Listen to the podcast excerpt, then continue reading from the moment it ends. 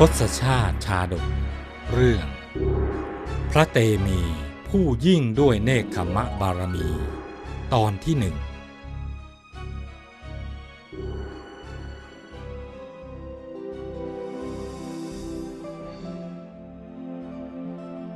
ชีวิตนี้เป็นของเรา ทุกคนมีสิทธิ์ในการเลือกดำเนินชีวิต ว่าจะให้เป็นไปในทิศทางใด จะเลือกเรียนในสาขาวิชาอะไร หากอยู่ในโลกเสรี ก็มีสิทธิ์ที่จะเลือกเรียนได้ตามใจชอบ ตามความถนัดของตน การทำงานเลี้ยงชีพก็เช่นเดียวกัน จะทำงานในอาชีพใด เราก็สามารถเลือกได้ และเมื่อทำไปแล้ว เกิดไม่ชอบใจขึ้นมา ก็สามารถเปลี่ยนอาชีพใหม่ได้ไม่ยากนัก แต่วิชาชีวิตนั้น คนส่วนใหญ่ยังไม่ค่อยรู้กันเลยว่า ต้นแบบชีวิตที่ดีที่สุดนั้นเป็นเช่นไร ควรจะเลือกดำเนินชีวิตอย่างไร และทำอย่างไร ชีวิตจึงจะมีคุณค่าสูงสุด เป็นชีวิตที่สดใสสวยงาม ที่เมื่อนึกถึงแล้ว ก็ยังปลื้มใจว่า ได้กระทำแต่สิ่งที่ดีงาม เป็นที่น่าชื่นอกชื่นใจ ไม่มีเรื่องเสื่อมเสียเลย การจะให้เป็นอย่างนั้นได้ ก็ต้องศึกษาเรื่องราวของท่าน ผู้ที่ประสบความสำเร็จอันสูงสุดในชีวิต ว่าท่านดำเนินชีวิตอย่างไร แล้วก็ปฏิบัติให้ได้ตามนั้น ชีวิตจึงจะเจริญรุ่งเรือง ประสบความสำเร็จเพิ่มขึ้นไปตามลำดับ บุคคลผู้ประสบความสำเร็จสูงสุดในชีวิต ที่จะเกินกว่าพระสัมมาสัมพุทธเจ้า ผู้เป็นบรมครูของมนุษย์และเทวดานั้นไม่มี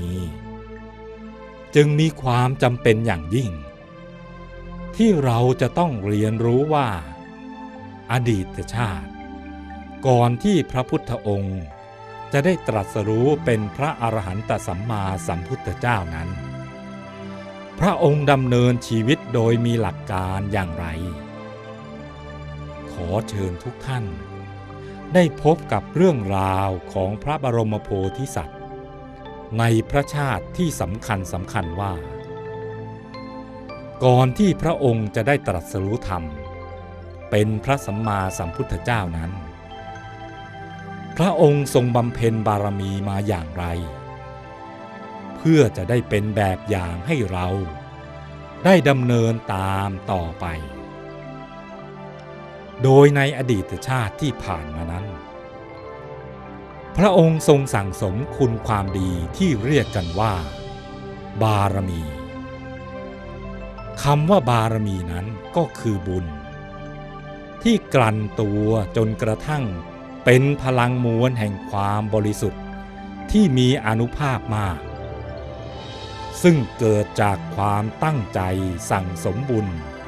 อย่างเอาชีวิตเป็นเดิมพัน มีสิบประการคือ ทานบารมี ศีลบารมี เนคขมะบารมี ปัญญาบารมี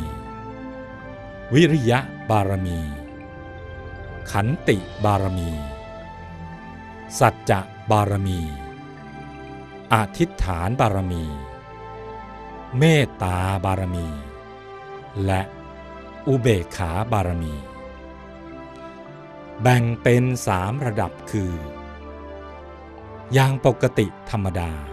ยกตัวอย่างเช่น ทาน การให้วัตถุสิ่งของภายนอก เมื่อสั่งสมมากเข้า ก็กลั่นตัวเป็นบารมี เรียกว่า ทานบารมี ถ้าเป็นอย่างปานกลาง ก็สามารถให้เลือดเนื้อและอวัยวะของตน เมื่อสั่งสมมากเข้า ก็เป็นบารมีที่เรียกว่า อุปปบารมี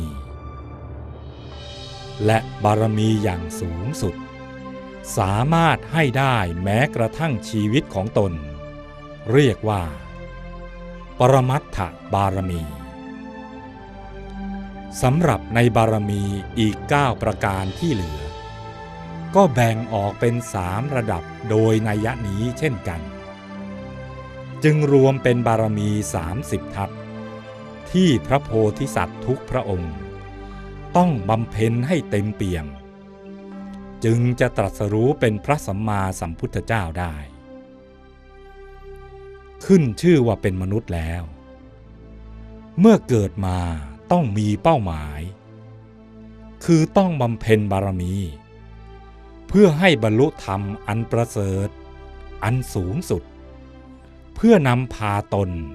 ให้หลุดพ้น จากการเวียนว่ายตายเกิดในภพสาม ซึ่งเป็นเหมือนวังวนแห่งทะเลทุกข์ เพื่อให้เข้าถึงพระนิพพาน อันเป็นแดนบรมสุขที่ยั่งยืน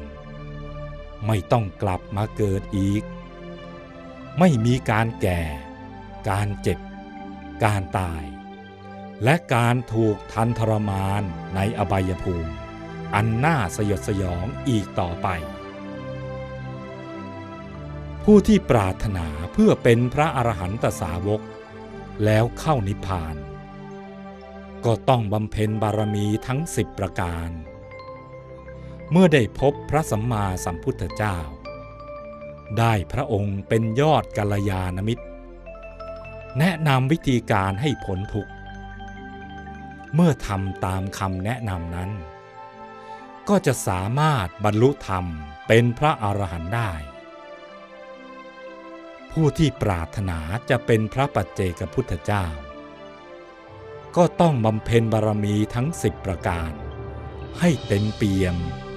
ในระดับที่จะบรรลุธรรมวิเศษนั้น ได้ด้วยตนเอง โดยไม่ต้องมีใครสอน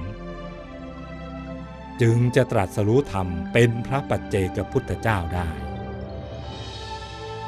ผู้ที่ปรารถนาจะเป็นพระสัมมาสัมพุทธเจ้า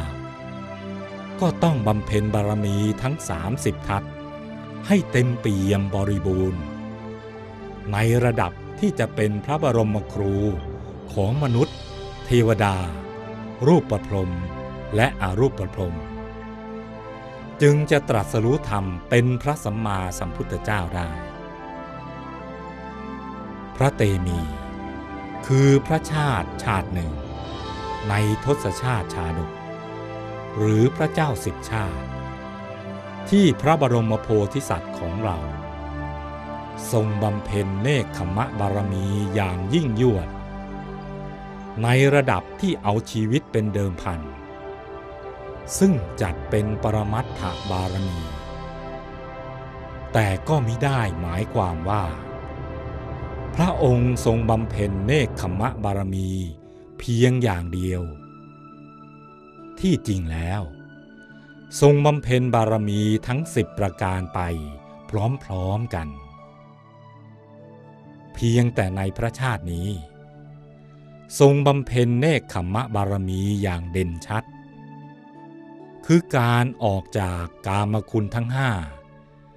อันเป็นประดุดเหยื่อล่อให้สรรพชีวิต ติดอยู่ในภพสาม ทรงดำริออกจากกาม สละราชสมบัติอย่างไม่มีเยื่อใยขอท่านผู้มีบุญทั้งหลาย จงตั้งใจสดับโดยเคารพ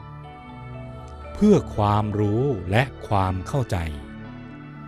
อันจะก่อให้เกิดประโยชน์ใหญ่ เพื่อเพิ่มพูนสติปัญญา และทำให้เป็นผู้ฉลาดในการดำเนินชีวิต และเพื่อเป็นกำลังใจในการสร้างบารมีของท่านทั้งหลายให้ยิ่งขึ้นไป ที่ยกเอาเรื่องพระเตมีขึ้นก่อน ก็เพื่อจะให้เกิดความเคารพเทิดทูนพระองค์ว่า ทรงทำในสิ่งที่คนทั้งหลายทำได้ยาก เป็นการฝืนกระแสกิเลสอย่างยิ่งยวด ดังนั้น จึงสมควรจะกล่าวเริ่มต้น จากเรื่องพระเตมีไป จนจบทั้งสิบเรื่อง โดยไม่ให้ผิดเพี้ยนไปจากพระบาลี และอัตถกถา ขอเชิญทุกท่าน ได้ติดตามรับฟังเรื่องราวอันน่าประทับใจ